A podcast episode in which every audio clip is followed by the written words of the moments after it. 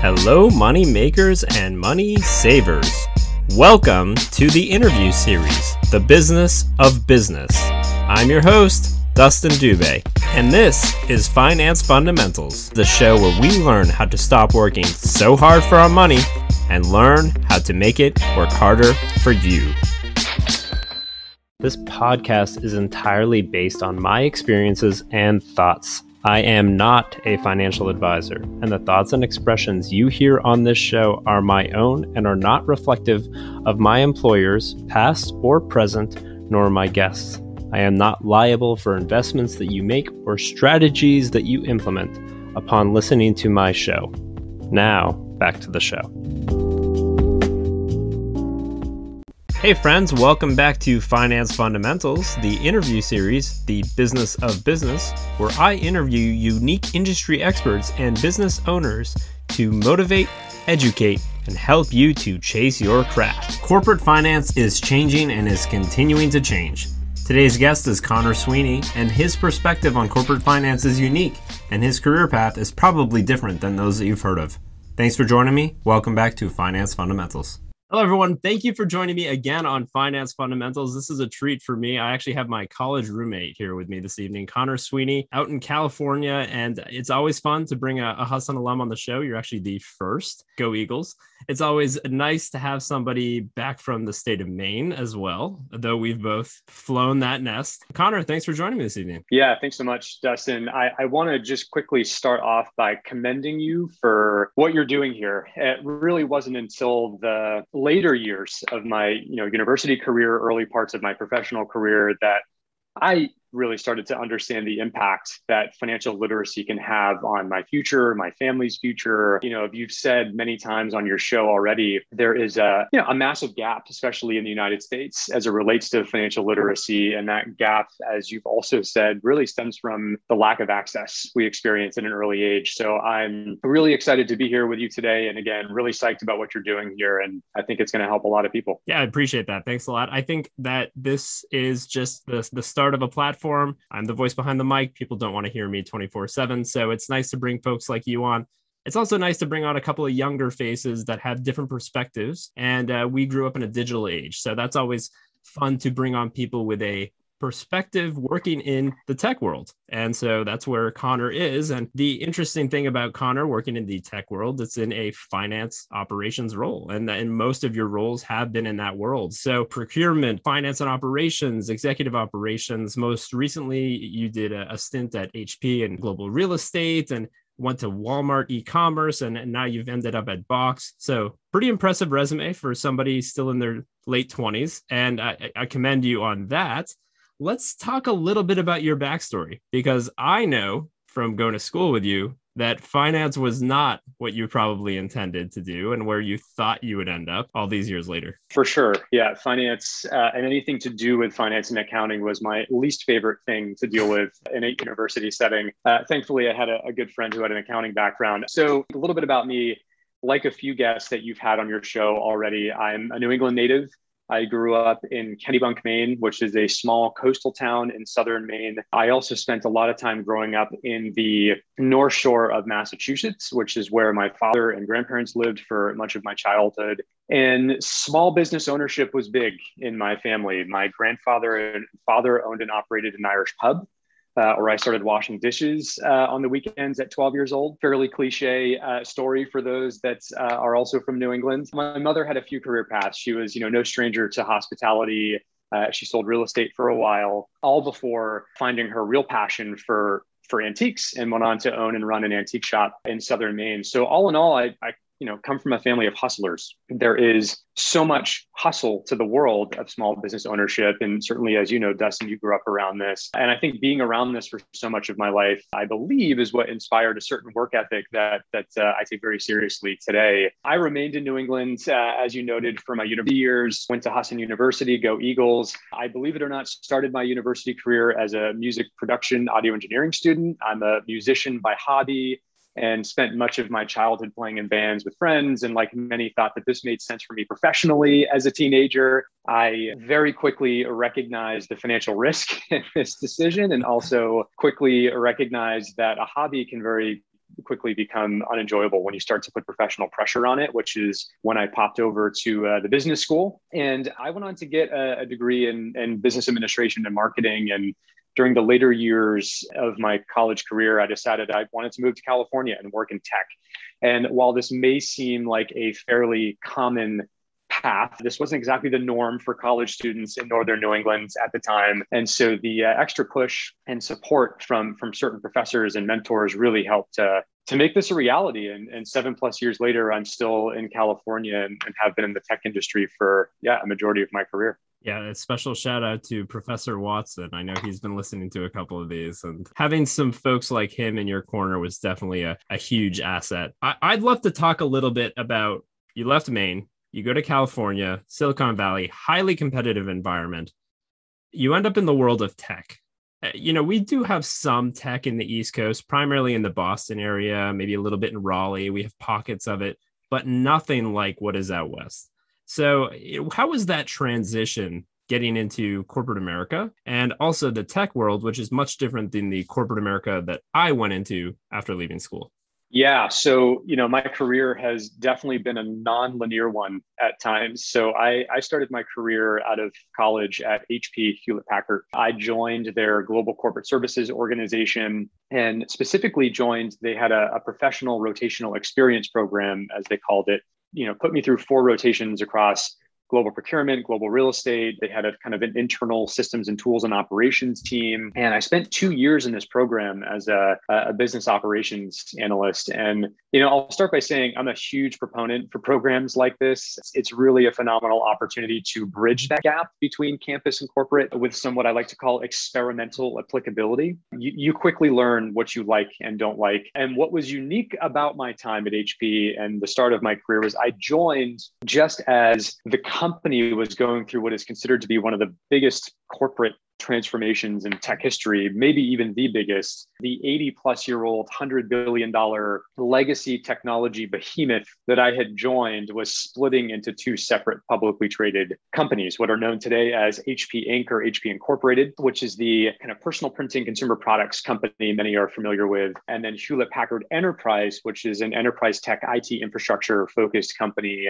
The split was announced six months into me joining the company. So you can imagine imagine what's going through my head at this point. For what it's worth, I ended up on the Hewlett Packard Enterprise side, which was essentially a 50,000 person global startup. And it was the best thing that could have happened to me. You know, the amount of change and transformation that was happening at the company at that time gave many of us who were fairly earlier in our careers really incredible in development opportunities. Over the course of close to five years, which of course is the first five years of my career, found myself in roles I would have never imagined myself in at such uh, a young age. I had the opportunity to, times, I was leading a change management PMO for a massive global tools and systems organization. At one point, was even tapped to relocate to headquarters, which is in Silicon Valley, which is kind of how I found myself in Silicon Valley, to lead a portion of the company's West Coast global real estate operations team, which was a very unique foray into management and, and kind of the bigger leagues of things. You know, I was given a, an $80 million a year budget OPEX, had oversight over a massive team, was plopped into a larger team that was responsible for relocating then Hewlett Packard Enterprises Silicon Valley legacy headquarters. It was an insane ride. And, and all of this happening kind of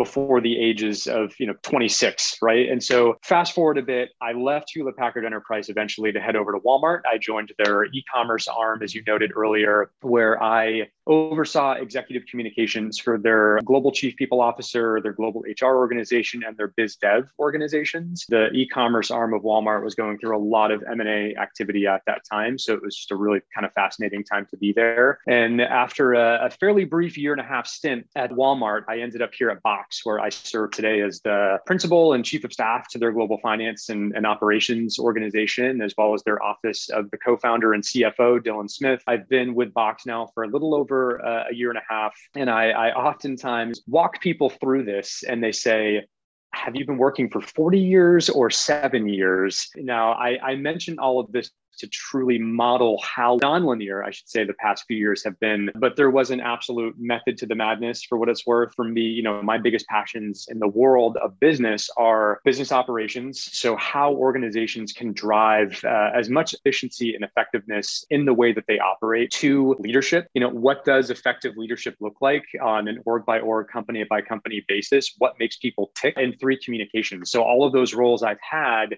in my continued journey have allowed me to dig into a subset or all of those key focus areas at any given time. Yeah, I think that it's it's funny, you know, you you leave school and there's this whole wide array of, of options for us. And we don't often know about all of these options. We know about the traditional finance paths. You know we have friends that go into banking and go into finance whether that be as a financial advisor or maybe as a you know a financial analyst at a company. A lot of people go into accounting roles. This is a much different take on getting into the world of finance. And obviously this is probably like you say not the most linear path. So let's talk a little bit about getting rid of that mindset for a minute that a lot of us probably have as thinking finance equals you know spreadsheet jockey number cruncher. Th- that may not be the case anymore. And I, I know that you know in my experience a lot of, of the folks that i work with have amazing financial brains and a lot of them have incredible management styles and a lot of them are involved in very heavy operations as well for sure. Yeah. So I mentioned this in the beginning of the interview. Finance was a topic or area of business that I dreaded as a student in business school, but really came to enjoy later on as my career ramped. You know, what I feel has been most impactful for me in that evolution is recognizing, to your point, how broad finance is in the bigger picture. Finance sometimes gets a bad rep in the sense that you know many associate someone's career in finance as one of very few things as you just mentioned right? Oftentimes the assumption is you work in accounting investment banking kind of meta level banking but to, to your point, the world of finance is so much more broad and diverse than, than that. And yes, there are lots of professionals who work in accounting and investment banking, which are incredibly important, you know, angles or aspects of finance. But there are also a ton of finance professionals that work in, say, FP&A or SP&A. So uh, you know financial planning and analysis strategic planning and analysis which is essentially a set of activities in a larger organization that really help to support an organization's financial health, right? That's strategic planning and budgeting, integrated financial planning, management and performance reporting, forecasting and modeling. This to me is one of the most interesting areas for finance professionals to, to get into right now because it's it's really, really important as organizations continue to grow and become more complex. It's also just a phenomenal opportunity to own the end-to-end financial management process for a certain team or leader, et cetera. And so FP&A is a, a really big function from a finance perspective in, in the world of, of, technology. And I know it is across a lot of other industries as well. You know, how about the world of corporate development and, and strategy? You know, this oftentimes you know is the function of a company that's responsible for high level strategic decision making that contributes to the growth or sometimes restructuring of a company. This could be anything from executing mergers and acquisitions to establishing and maintaining key strategic partnerships. Another interesting area of finance is and again kind of more my area is business intelligence and business operations. So uh, oftentimes these functions either sit within finance or are closely aligned to finance, depending on the organizational structure. I mean, business intelligence teams or, or, kind of data analytics teams, if you will, are really cool in that they partner with orgs across a company to provide deep rooted business intelligence through extensive modeling. This modeling oftentimes leads to very kind of highly strategic decisions that the company is getting ready to make. This could be anything from insight into product line performance, customer insights and analytics, or even kind of internally people and employee trends and analytics. So really, really interesting, interesting space. And then lastly, on the business operations front, there certainly can sometimes be a, a business intelligence component to the role. Oftentimes, business operations teams serve as internal consultants that you know will helicopter into any variety of challenges or programs that are oftentimes connected to driving the overall efficiency and effectiveness of key processes, tools, et cetera, in an organization. Really kind of there to keep the engines running. Business operations functions are highly sought after in and, and a lot of times earlier stage companies as they really help kind of structure the operational cadence and, and processes of the business that really allows the business to continue to grow. You know, in a lot of cases, chiefs of staff oftentimes own the end-to-end team or components of business operations of a certain organization, but it really all depends on the, the size of the organization. So, you know, net net, and I'm just really kind of skimming the surface there because we haven't even touched on things like controllership functionalities, which yes, accounting plays a big role there, but everything from collections to RevOps to AP, et cetera, the, the net net is that uh, the, the world of finance is a pretty broad one. And uh, hopefully at some point here, curriculum wise, uh, universities will get caught up on, on really helping to kind of emphasize that. Yeah, I think that's important because when uh, you know I went to school, I studied finance and accounting, and I, I felt like the exit ops were kind of cut and dry. You went into banking, you went into accounting, you went into typical traditional finance roles there weren't a lot of discussion points around strategy, operations, the world of transactions, which I actually found myself in for a while. And I think that that right there is a whole other slew of knowledge that it, unfortunately we lose out on. So, what one thing I'd like to talk about as well is obviously you were talking about this in a very romantic way, but there is some pressure and some intensity that goes into finance roles. Let's talk about how you balance that and balance the pressure and stress in some of the the roles that you are have been in and the roles that you probably will been in in the future because I'm sure there's some prospective students that are listening to this that may think I want to do those roles. I want to partake in some of this work. I'm just a little nervous about how to handle that stress and pressure. Uh, yeah, absolutely. You know, the the speed of business today is, is just incredible, isn't it? Right? I mean, how how quickly things move. You know, certainly in the world of technology, but really any any industry, you have you know a fair amount of volatility. But but things just in general, things move fast right? And so, you know, a lot of organizations, again, regardless of the industry, especially much larger organizations, there's always a huge emphasis on collaboration partnership. And so, you know, kind of teamwork makes the dream work is, you know, one of those mentalities that really makes, again, kind of finance organizations, et cetera, really tick. And finance organizations in especially larger companies are, are oftentimes kind of advisory and partner organizations, right? So they are working very, very closely with people across the entirety of the business to kind of drive, advise, et cetera, you know, a certain agenda around any sort of topic connected to the role that they're in or, or whatever they're responsible. I think for me over the years in some of the the various roles I've been in, it's really been a huge priority for me to come into any organization and build an effective partnership framework because there's only so much that you can do on your own. And that's especially true when you're new to an organization or even new to an industry, right? I mean, I, I remember stepping into the, the, the wild world of Walmart. And while I was working on the e-commerce side, which is kind of a tech-driven arm of the company, it's still meta level retail, right? And retail is just a whole different beast than the, the five previous years that I spent in enterprise tech. And then of course, now currently at Box, you know, back in that enterprise technology space. And so, you know, being the new guy often often in organizations, companies, et cetera, I, I make it a, a, an absolute priority to kind of go on a bit of a listening tour myself, develop the partnerships, develop the rapport, but most importantly, build that partnership framework. You know that that again just really kind of reinforces how the power of collaboration can make a world of difference as you're driving really high impact work. So um, you know I think it's all about partnership. It's all about collaboration. It's all about dedication and really just taking the time to to learn the craft. I think that building that network is incredibly important let's talk about some of the executives that you've been exposed to. You know, there probably are a lot of people listening that are thinking, geez, I, I'm 10 years older than Conor and I don't get those opportunities. So you were thrown into some roles where you had some high level exposure pretty early on. That probably was a bit of a, a, pain point in the beginning, learning how to work with these execs. You've clearly adapted and have exceeded in that world. But let's talk about how uh, how those execs have helped to form and shape the the path that you've taken. Yeah, absolutely. So as I alluded to earlier, leadership is one of those things at a meta level that I'm really interested in. Regardless of how good or bad I feel a leader or a boss has been, I always make it a point to, to take something away from that experience and, and put it in my own toolkit, as you know, certainly the aspirations that I have are, are going to come from my ability to leverage that toolkit later. You know, starting with the good, I'll, certainly start by, by giving a well-deserved nod to, to my current boss. Uh, it's been a you know, phenomenal opportunity to, to kind of partner with Box's co-founder and chief financial officer over the last year and a half. And I'll get into a little bit of what I do in my role uh, a bit later on. But with that said, and, and where this kind of nod is coming from is they say that empathy first leadership is important, but I'm sure that many will agree that it's something that we really don't see enough of in business. And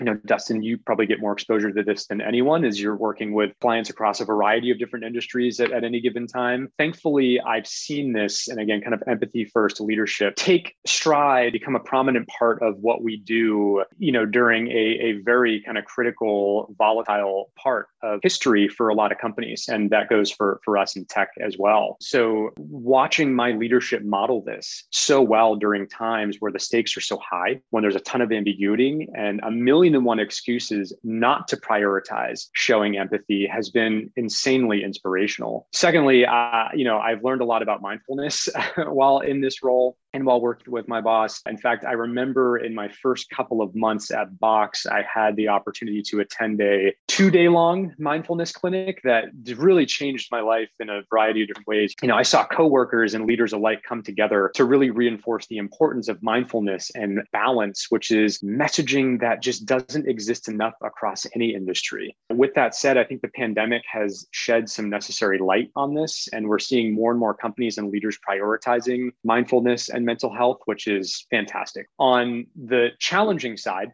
there's you know always balance there. I've worked for some leaders who i've really struggled with as well. But what's interesting is how impactful and believe it or not a very positive way those challenging experiences were for me. I remember years ago i worked for a senior leader who really made my life quite difficult. This was probably the first role that i had that was you know the, the stakes were a bit higher. And i watched this person candidly bully their way through very high stakes volatile situations. They severely lacked any sort of, in my opinion, emotional intelligence. And despite my best efforts, this you know leader would oftentimes put me down. Right, there was just no winning. But you know, with all of that said, there were things about this leader that I came to admire later on. One is despite this person's rank and title, they never hesitated to ask the most basic questions to ensure they understood what was going on. We oftentimes stop ourselves from asking what we feel are questions that are too basic in professional settings, you know, in fear of looking underqualified or, or kind of ill-equipped for the job. And I, I can't tell you how often I've seen that type of insecurity seriously hinder a person's ability to do their job later on. And so see someone so senior in their career with so much experience, asking those basic tactical questions allowed them to really understand what type of impact that they could drive with, with their team. I think, secondly, and again, this is kind of all referencing this person that was very, very challenging and, and kind of, in my opinion, emotionally incompetent in, in some cases, but kind of that second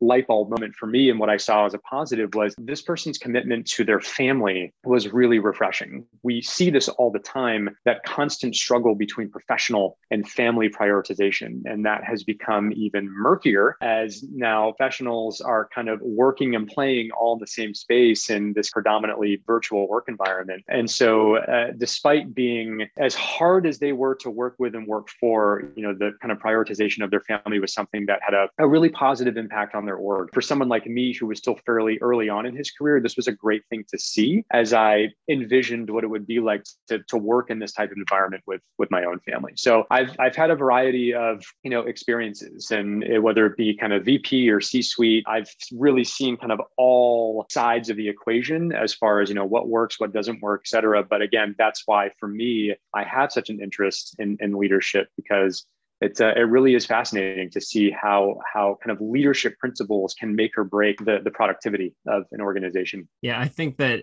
especially you know in, in the world of professional services, I've worked with a variety of different uh, you know anywhere from middle management to C-suite, and I've worked with the Ari Golds of Entourage that are storming and and creating all kinds of controversy, and then I've worked with others that are incredibly mindful. And I love that you brought up mental health awareness because though this episode won't come out until uh, a little later, uh, May is Mental Health Awareness Month in both the US and the UK. So, very important that companies are, are bringing that to the fold. And I'm, I'm really happy that that's happening, especially this year. So, let's chat a little bit about your current role at Box. And then we'll take a step and talk about what the the exit roles are for typical chief of staffs and, and where they typically find themselves. Yeah, absolutely. So, uh, you know, just for high level context, so I, I work for a SaaS company called Box. Box is an industry leading cloud content management platform. We help to secure our customers' content, power collaboration, kind of all in one amazing platform. Around 67% of the Fortune 500 leverage Box today. We're headquartered in the San Francisco Bay Area. We have around 2,000 employees worldwide, and we've been public since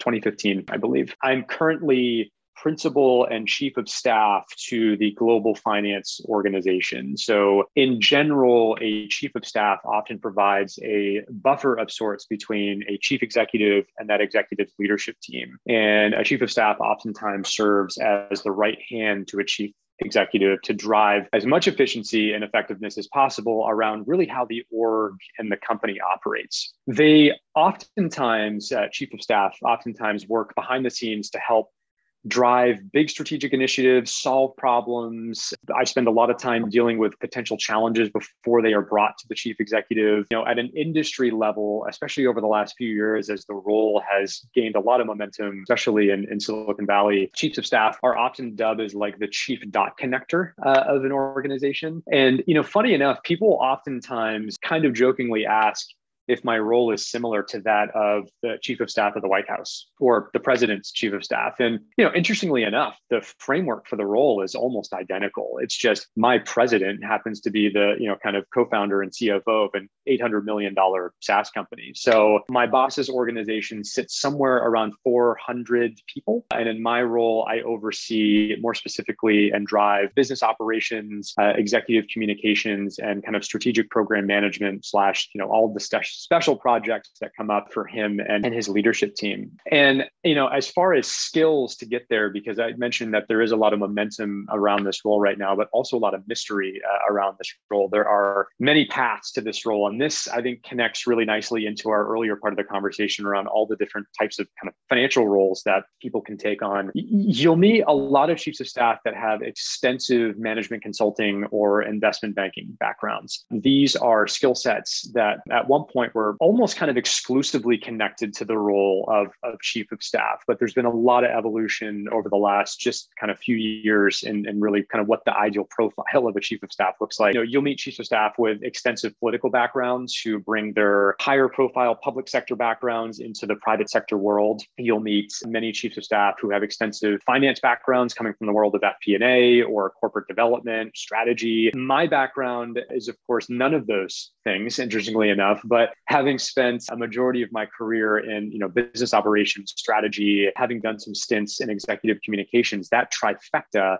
is almost identical to the framework that many chiefs of staff follow in their journey. So here i am today. And what typically is the end of a chief of staff's life? So i know that there are generally it's not a long-term role right? You typically are in this for a number of years maybe but after the fact what is the objective for you yeah, absolutely. And you know, the the interesting thing about being in a chief of staff role is it's a blessing and a curse. The world is your oyster, but that can be a really overwhelming thing to kind of work through. You start to think about next steps. But it's interesting that you asked and kind of how it's developed because my career aspirations over the last few years certainly have d- developed. Uh, had you asked me this question a few years ago, it surely would have been different than now. For a majority of my career until now, there's kind of two themes that have remained a constant. One is leadership development and just my, my interest in leadership. And, and secondly is surprisingly, because we haven't talked a lot about it, but the world of HR. And, you know, as I mentioned earlier, I, I have a, a passion for leadership and leadership development. And many of the moves I've made in my career to date have been kind of partially tied to the interest I have in seeing how senior leaders operate in really complex and fast paced environments. Secondly, whether it be you know leading efforts or teams across the corporate real estate space or driving you know the exact communication strategy for a fortune 1 uh, hr function or driving kind of global location and strategy uh, workforce strategy efforts in my role as chief of staff at box uh, in partnership with our hr organization there's been a ton of adjacency between what i've done in the world of strategic HR. So I am optimizing for continued growth in this space and, and eventually, let's call it kind of like the five to 10 year plan, a senior leadership position in this space down the road. Some of the best HR executives I've worked with have experience working in the business where they've spent portions of their career in other parts of the business, like finance or product or marketing. There's a lot of value in being able to bring that perspective to a role in strategic HR. Human capital is a topic best addressed with diverse perspectives. And those diverse perspectives, again, come from the experience of working in other parts of the business over the course of a, a long career. I'll also mention that I've developed a, a passion for teaching. I do a fair amount of, of guest lecturing on a variety of different topics. And you know, I've even had the opportunity this semester to partner with a, a, wonderful organization called Braven to coach a group of university students at Cal State San Jose, San Jose State through a, a semester long leadership accelerator as they prepare for their own campus to corporate transitions. I have a lot of passion around this because this was not an easy transition for me. It's not an easy transition for many. And it's been one of the most uh, rewarding experiences I've had and, and something I hope to continue to do. I think kind of optimizing for that, you know, senior HR leadership role down the road and then hopefully being able to, to, to take on more more teaching gigs as well. Yeah, I think it's really interesting because I I've had multiple people on the show, and I don't think one of them has told me that their career path went exactly how they anticipated to go. Let's speak to to prospective students or let's let's even say young professionals that maybe want to make a career switch. What are some key skills or strategies that they should use to end up in a role such as yourself, or maybe just to have more diverse and unique experiences in the world of finance? I think, as far as advice to early careers, young students who want to make a career change, pivot, you know, I, I talk a lot about this in, in various opportunities that I have to you know, guest lecture in universities or, or, or just teach in general. And there's a few things that I would say here. I think one is take inventory of your transferable skills to me, these are important skills that you can take almost anywhere, but especially important to call out, you know, when you're thinking about career change. And for me, you know, when I think about kind of transferable skills, it's things like project management, communications, you know, how can you lean into those transferable skills in another role? And so I think it's really, really important as you're kind of going through the motions of building a career to be very mindful of, you know, what are your call it superpowers and, and what are your areas of development? And as you kind of think about your superpowers within those superpowers what are some transferable skills that would be really useful across a variety of, of other roles to, to kind of help you emphasize kind of your story for making a career change? Two while there are pros and cons to working in large organizations one of the big pros to working in, in larger organizations earlier on in your career is access in a large company, you have the luxury of being able to pick people's brains internally that work in different disciplines across all spectrums of, of business. And to take that a step further, you know, I've always been a big proponent of stretch projects. So let's say that you have someone who is looking to make the transition from a career in finance to a career in sales. Building connections with go to market folks within your organization or company, followed by then raising your hand to help those folks out with a stretch project, is often a really effective method to kind of making that formal hop. So I think there's a lot of value in starting your career in large organizations for the sake of access and flexibility. You may have to make these types of pivots internally to kind of be successful doing it externally later. And then three is sounds so cliche, but network, right? And this may be the most kind of obvious part of this answer, but I can't tell you how many times my network has come in handy related to securing a new gig or or advice or what have you and could be getting intros to others so as you get older and and your schedule gets more hectic it becomes harder and harder to maintain contact with your network but i can't stress enough the importance of taking the time to do it anyways find the time, build and maintain. I think the the maintenance part is oftentimes the, the most challenging for people once they've built their network. And it really can be, you know, oftentimes the downfall of this process for a lot of people. So it's one thing to build the network, but it's a whole other thing and, and oftentimes looked at as like a, a whole other full-time job to maintain the network. But I, will I'll emphasize again that that network for me has come in handy and, and actually kind of fun fact was a, a huge part of, of me being able to step into the role that I'm in right now with Box. Having that network is so powerful and the the business relationships and there's a reason that corporations spend millions of dollars on golf memberships every year because the, the time built on that course is second to none. So, we talk a lot about the execs that you've worked with, a lot of the experiences that you've had. Let's talk about risk taking. Clearly, in the nonlinear path that you've had, you had to take some risks. You had to take some leaps, leaps of faith. I think a lot of young people, especially early on in their career, think, I, I don't want to rock the boat.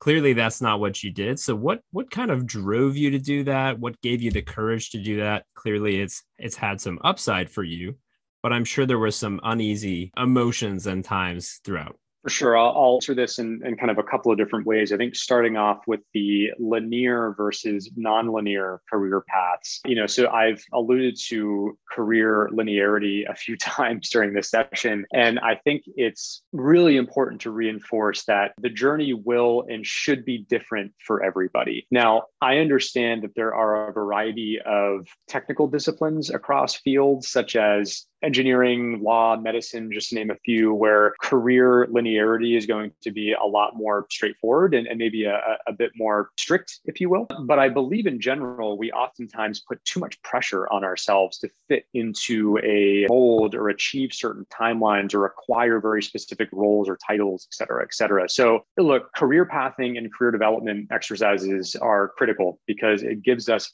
guardrails in our journey. But it's important to see these as guardrails rails and know that there are opportunities that will come along that may take us off the rails. But what I have found over the years is that those opportunities oftentimes end up being the best thing that's ever happened because it either leads to something bigger and better or ends up becoming an area of interest and development that you never would have seen otherwise, or at a minimum, just provides you with additional skills to add to your toolbox. So, very passionate about that particular topic because you're you're right in that in that non-linear journey that I've had there have been you know moments of frustration and confusion you know do I do this? Do I not do this? And I've really tried to put myself in a position to say I'm not even going to think about it. I'm just going to go do it. And I'm going to figure out how to do it later and hopefully I'll, I'll, net out with some benefits to this. And so I, I, think that's really important to emphasize. You mentioned something about risk taking. Keep my answer fairly simple on on the importance of, of risk taking, and that is this: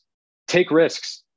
take lots of risks. Take the assignment that you may think you're not qualified for. Take the out of state or out of country job transfer. Take the stretch project you realistically only get early in your career card once, right? And so the decisions that you make during this time really lays the foundation for, for what's ahead. In kind of today's business environment, certainly in tech, risk taking is encouraged and oftentimes is actually a core part of many organizations' core values. So some of the best products and companies in the valley in the world come from individuals or companies that have been very intentional with taking risk. And you know, when I look at my own career, it was relocating to Silicon Valley for a job I felt insanely underqualified for that allowed me to get to where I am now. I was told by more than one mentor during that decision making process to to stop thinking about it and just say yes, and the rest will fall into place. And so, risk taking should absolutely be a core part of your plan in the early stages of your career. No question about it.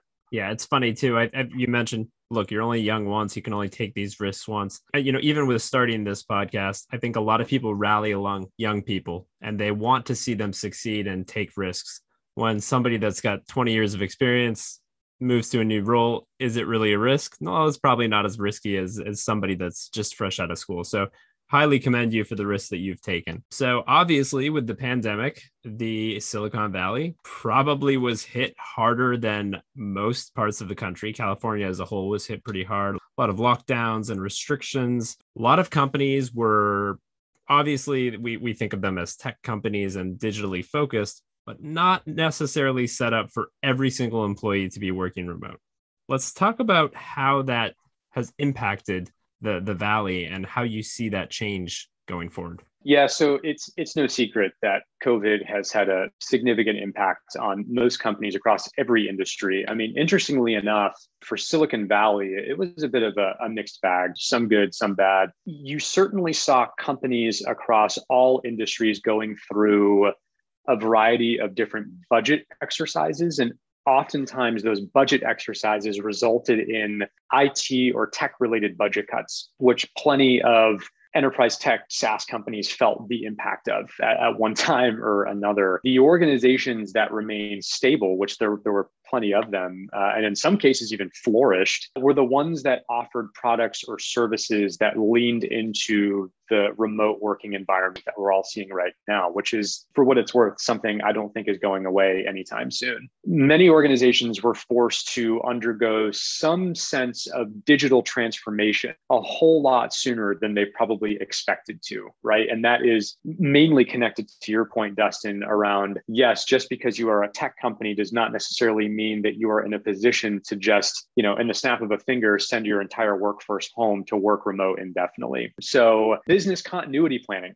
has never been a hotter topic than it has been in the last year and a half for a lot of companies. So, look, I think in general, it impacted certain elements of tech in a positive way and others in a less than ideal way. But what's been most interesting is watching the way that companies have pivoted their strategies to align with what's going on externally. And for those that have focused very heavily on that, many have, have reaped the benefits of it and have been quite successful. So, in general, we will be reading case studies on this stuff for decades, not just about the tech industry, but certainly probably even more so for other industries such as travel and retail and what have you. Obviously, we've read a lot about employees that live in San Francisco. It's a very expensive place to live. Some of them have chose to leave the the valley for the foreseeable future, at least, until they're required to come back. And I do not envy the corporate decision making that needs to happen at heavy leadership levels and something that is going to be talked about in a lot of boardrooms for many hours to come. So where do you see tech going? So obviously it's a there's been a lot of M&A activity, a lot of venture capitalists coming into the fold. There's been some pretty heavy outside investments, not even just US investments, but internationally. Uh, where do you see some of the biggest changes coming in the valley. And i know we talk about digital transformation and maybe focusing on some some factors of businesses that they didn't think about before. Uh, what's kind of the, your your top three if you would? Yeah this is this is a great question. I really nerd out over this stuff. So in general i think there are some key themes and consumer trends that developed during the height of the pandemic that i just don't see going away anytime soon. And kind of the first and most obvious is the work from anywhere trend uh, that we're seeing in, in corporate America right now. You know, naturally, there were a lot of business leaders that were concerned about what sending everyone home to work would look like. There were concerns about how it would impact productivity, as well as concerns around how it would impact kind of team and company culture. Now, I completely understand that this is a fairly subjective topic, but across the board, we very quickly saw trends for all industries where, where productivity actually increased in many cases and where elements of corporate culture actually strengthened in this virtual environment. So I'll start with those points to say that I believe technology or, or products in general that lend itself to enabling workplace flexibility will continue to do well, right? So certain SaaS platforms, communication platforms,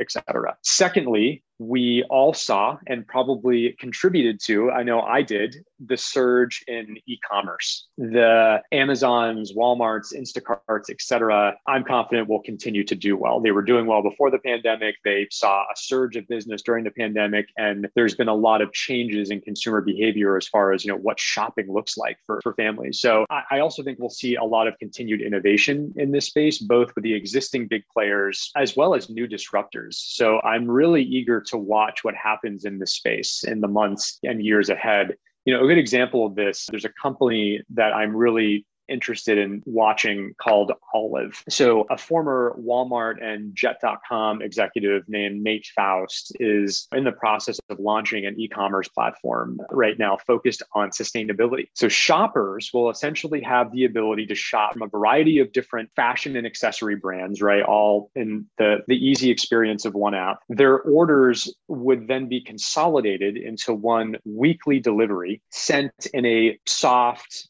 zippered box that is reusable and made almost exclusively from recycled materials. And, and the idea is to make a few deliveries as possible, which then, you know, in theory, kind of reduces the amount of carbon emissions that are associated with all the deliveries that are taking place today. I, I find this really interesting. There's an applicability perspective here. You know, my wife and I just moved into a new house a few months ago, and the amount of cardboard that built up over the course of a month of us, you know, getting new furniture and new things for the house and, and just miscellaneous items in general was insane, right? I mean, our garage was stacked with cardboard, patio was stacked, took weeks to kind of catch up and, and getting rid of it. And so I think it's kind of disruptors and elements of innovation like this, they're going to be really interesting to watch in the e-commerce space. And, and I'd say lastly, Dustin, I see a lot of opportunity and innovation happening in the real estate slash lending slash prop tech, property tech space. Again, I have a fairly biased point of view uh, on this as my wife and I just went through a, a very hellish home buying experience, but I know we're not alone.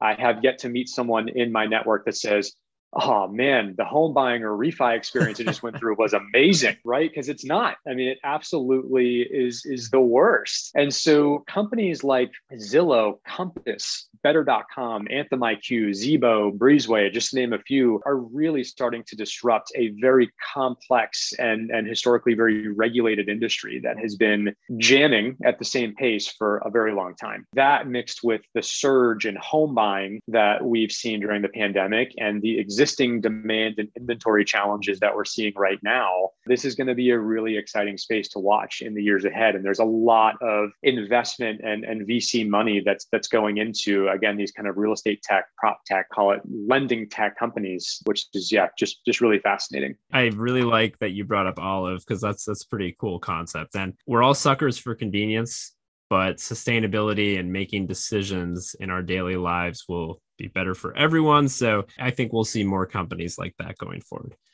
So uh, this is a segment of the show I call it bullish or bearish, and so I'm going to throw some uh, some industry topics or maybe company ideas at you, and you're just going to tell me, you know, uh, rapid fire, bullish or bearish, and why. We'll just have a quick conversation about it. All right, so this is one that I'm very bullish on, and I I, I have a feeling I know your answer, but let's talk about corporate internships in college corporate internships in college yes major bullish and, part of my curriculum criteria when I was going through the university setting was that I, I was required to do an internship. And I know it was very similar for, for you, Dustin. And I attribute a lot of the development I've seen over the last seven years to taking that trek out to California to do an internship with HP, 21 years of age, connected to the requirement that my university had for, for me to do an internship. And so I, I think it's it's absolutely critical. I think it's something that especially within the realm of business should be mandatory. There's that applicability piece that is obviously missing as you're going through the cycles in the classroom. And 100% changed my perspective on what it was that I thought I wanted to do pre internship. And then coming out of that internship, I had a, a very different point of view on the next steps in my career. So, yeah, very bullish.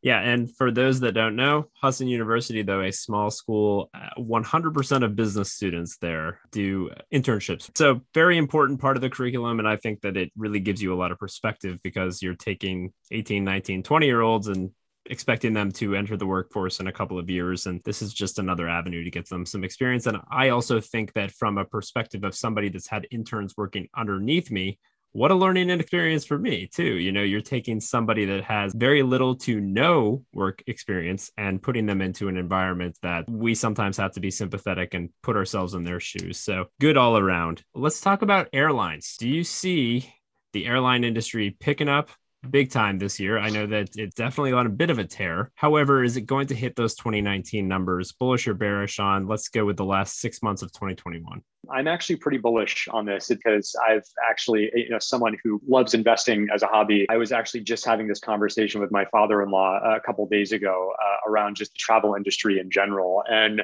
I will say that I'm specifically bullish on airlines that have a focus on domestic travel. You know, I think that we have a ways to go on international travel. And unfortunately, there's still a lot of volatility from a COVID perspective in a lot of parts of the world right now. And so I, I anticipate there's going to be a, a, bit more ramp time to, to get us to a point where we are as bullish as we used to be with, with traveling internationally. But I think for sure, very bullish on domestic travel and just the industry in general, whether that be airlines, hotels, kind of Airbnbs, VRBOs, et cetera. And this is actually an area that I'm I'm really interested in right now. Yeah, I think it's uh, we've come a long way since that April May timeframe of last year when we were worried that some of the airlines may not make it. So definitely seen some volatility there throughout the year, but we're we're definitely coming out of it. All right, so this is kind of a fun one. TikTok. It's a new avenue, it's a new social tool. There are some goods to it. There's probably a lot of bad to it as well. But regardless of personal opinions, bullish or bearish on it as a platform and maybe a networking tool? Yeah, if you had asked me six months ago, I would have said bearish. Ask me now, I say very much bullish. And, and there's a couple of different angles there. One, they went through some some pretty significant volatility at one point from a previous administration perspective around security and content and was certainly concerned for their future as a result of all of the back and forth that they were dealing with at the time. But they have come through it really nicely. And I think that it's a, a really incredible platform, similar to kind of Instagrams or even Facebook's. It's an incredibly useful kind of revenue generating tool for a lot of people. And so I, I don't see that slowing down anytime soon. I also think that the way that they've marketed themselves and, and just some of the kind of recent marketing strategies that they've laid out and they've driven, I think have been really impressive. So yeah, bullish for sure. Yeah, I think that there's definitely a lot of people playing around and having fun on the app, but I also find a lot of educational topics. I find a, a lot of pretty prominent business owners and, and business moguls on the platform now. So I think that's only going to develop more. We'll, we'll probably see some pretty, pretty big names on the app in the next couple of years. Last one, let's talk about business school from an MBA perspective. So I'm, I'm probably going to exclude, let's say, anything outside of the, maybe let's say top 30 programs. Obviously, we've got probably hundreds of MBA programs in this country, if not more. I do see some of those probably going away in the future. I think education as a whole is changing. What do you think about elite MBA programs, especially those where people take uh, two years off to attend these programs? They have the opportunity cost of losing the revenue during that time, uh, as well as the exorbitant cost that sometimes is over $200,000 to attend one of these universities. You yourself yourself yeah. landed in a role that a lot of people do go to school for. So I, I want to hear your perspective, bullish or bearish. Yeah, I am somewhere in between, Dustin, because I, I see the value. I think that there's a lot of nuances to, to this because, and especially in the industry that you're in, there's a lot of value in having some of that additional training around finance principles, finance fundamentals, no pun intended, different kind of tools, resources, frameworks that I think are really, really important when you are digging into the nitty gritty of building a business, kind of driving consultative services for a business. I also think that there's a tremendous amount of value for people going back to school and getting an MBA in preparation for starting their own business. So yeah, I'm I'm I'm really 50-50 on the topic. You know, I think for me, I felt that an MBA was going to be a part of my roadmap in like the first four to six years of my career. I'm not by the way, writing that off, there's a good chance that I, I may go back to school at some point. But, you know, for me, my point of view on an MBA going down the road that I was going was, okay, I feel like this is something that I need to make more money. I feel like this is something that I need to perhaps take on more responsibility within my organization or company. Both of those things have come to fruition without my MBA. And some could argue it's, you know, a mixture of kind of right place, right time, but uh, hopefully there's a component of hard work uh, in there that I can credit myself to as well. And over the years, I have managed teams and managed people that have had their MBAs who have, you know, stepped into to fairly kind of junior level roles in their career as well and are, are kind of growing their career trajectory in my opinion, in a very similar way to people that I'm seeing growing their career without the MBA. So I think it depends. What I really hope that we move away from uh, at some point, and certainly in, in Silicon Valley, we're already doing this, is just this kind of expectation that you, you know, have to get the MBA to get a certain role because it's just it's just flat out not true. I'm living proof of that. Many others are living proof of that. I mean, how many C suite executives in the world don't have MBAs? Honestly, probably a majority of them, believe it or not. And while I understand that there is this kind of new generation and new thought process around education, I think there are certain industries and sectors that really kind of value the experience, right place, right time over, again, kind of taking the time to go to an MBA. So uh, I'll sit I'll sit on the fence on that one because I do think there's tremendous value for some, but for others, I, I just I don't see the value. Yeah, I think it's a powerful tool if you want to do a significant career pivot. Maybe you're not where you want to be in your career. I think if you've reached a point where you are pretty satisfied with some of the career decisions that you've made, it may just be a complementary tool. And maybe an executive MBA, for example, would be the right tool for you. And you don't need to forego the two years of work experience. Uh, there's a lot of other opportunities out there. And I, I think that education as a whole in this country is changing significantly. We will see significant changes in the next couple of decades. So uh, a lot more to come on that. All right. So we're going to move on from that. But Conor, one of my favorite questions to ask advice that you would have given yourself five years ago, and then advice that you give yourself five years from today. Yeah, that's a that's a good one. So, uh, advice I would have given myself five years ago. It's don't be afraid to speak up. I, I, briefly alluded to this earlier. I was for a little while, and, and in my personal life, I'm a fairly outspoken person. And so there's it's interesting kind of how you can have a profile in your professional uh, life and a profile in your personal life. For a number of years i i was the guy who didn't want to be the one asking the stupid questions or what I felt were stupid questions. And I would oftentimes find myself in situations where by not asking what I felt were kind of redundant or, you know, overly tactical questions, I then had to kind of circle back and find a creative way to get those answers when I could have just gotten them in, in the kind of initial situation that I was in. So I would say speak up. There is a balance there, right? But but but speak up because asking all the questions, taking the risks, right, as we talked about earlier, it can can reap uh, amazing benefits. I think nicely segues into also just take risks. And while I've certainly taken risks in in my career, there are probably more I could have taken. And so I think I, I really recommend, especially for those earlier in their career, to really kind of capitalize on that earlier in your career card while you can. Take all the risks that you can. I think, as far as advice, I'd give myself five years from now, continue to refine and lean into those transferable skills that I talked about earlier. I think there's a lot of value in things like program management and communications, and specifically on the communications front, your ability to you know efficiently and effectively convey an idea, no matter who the audience is. I think that transferable skills, or I guess some would call soft skills, are some of the most valuable things that you can carry with you throughout the course of one's career. And so I am always doing everything I can to optimize for improving those things as well. Yeah, I think that we can all learn more technical skills, but soft skills are sometimes more difficult for us to maintain, especially as we get older, maybe get a little more stubborn. So uh, carry those with you and continue to refine those. Closing remarks, Conor, for students listening or maybe professionals listening that may want to make a career pivot maybe just want to learn more about corporate finance and career pathing in finance, uh, what what's the last bit of advice that you would leave with them with?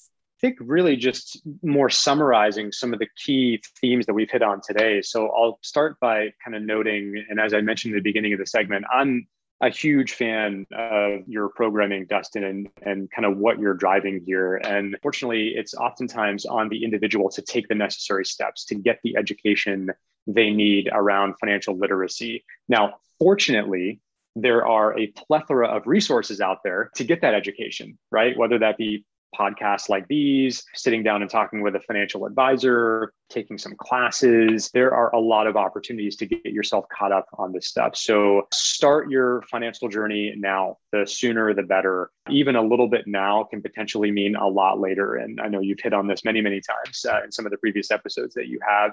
And, you know, secondly, as we discussed a few times today, uh, and as I just mentioned a few minutes ago, take risks in your career. It is easy to get comfortable and cruise and it's oftentimes when you start to feel comfortable that it's time to move on to something else. When you're uncomfortable is usually when you're learning the most. Nobody is looking out for your career more than you are. So use that kind of early career card to your benefit. Take some risks and, and really step outside your comfort zone because I can tell you right now, for me, all the times that I did step outside my comfort zone, there were a lot of benefits that came from it. I think third, please understand that holding yourself to certain standards or, or very particular paths connected to career linearity can be challenging and sometimes damaging to your career within the theme of taking risks, don't turn down an interesting opportunity because it wasn't part of the original plan. These opportunities can oftentimes be the most rewarding and beneficial, as I just said. So be very mindful of guardrails, take career linearity with a grain of salt, and ensure that you are kind of growing your career by extending yourself outside the, the box that I think a lot of us put ourselves in. And, and fourth, for all of you prospective finance professionals out there, finance is a very diverse world with a lot of different paths that you can take. So don't let what is sometimes the dryness of the curriculum that you're working through in your classroom kind of deter you from exploring what a career in finance can do for you. Hopefully, as the years progress, university level curriculum will start to reflect that more and more.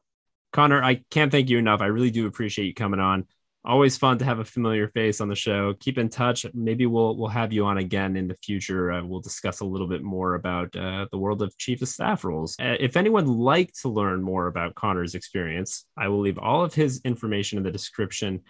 I would love for all of you to check out his LinkedIn. He's very active on LinkedIn and does a great job using the stories features and, and making sure to keep everyone updated. Also, very involved in the Chief of Staff network in the United States. So, see a lot of really good content coming out of there. Yeah, absolutely. Your podcast is a part of my weekly routine now. So, yeah, I look forward to future episodes. Again, really, really psyched for you. And, and thanks for having me. Absolutely. Thanks a lot.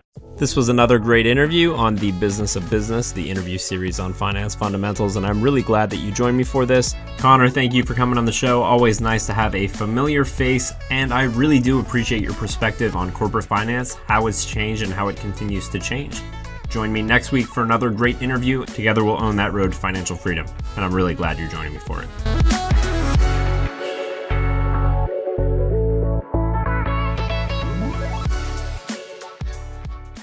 I want to hear from you. Have a topic you'd like discussed? A suggestion? You can contact me on Instagram, Facebook, Twitter, email, and more. Check out the description for my link tree. I look forward to hearing from you. The show is written and edited by me, produced and edited by Daniel Rue. A lot of work goes into these episodes, and we really hope you enjoyed them.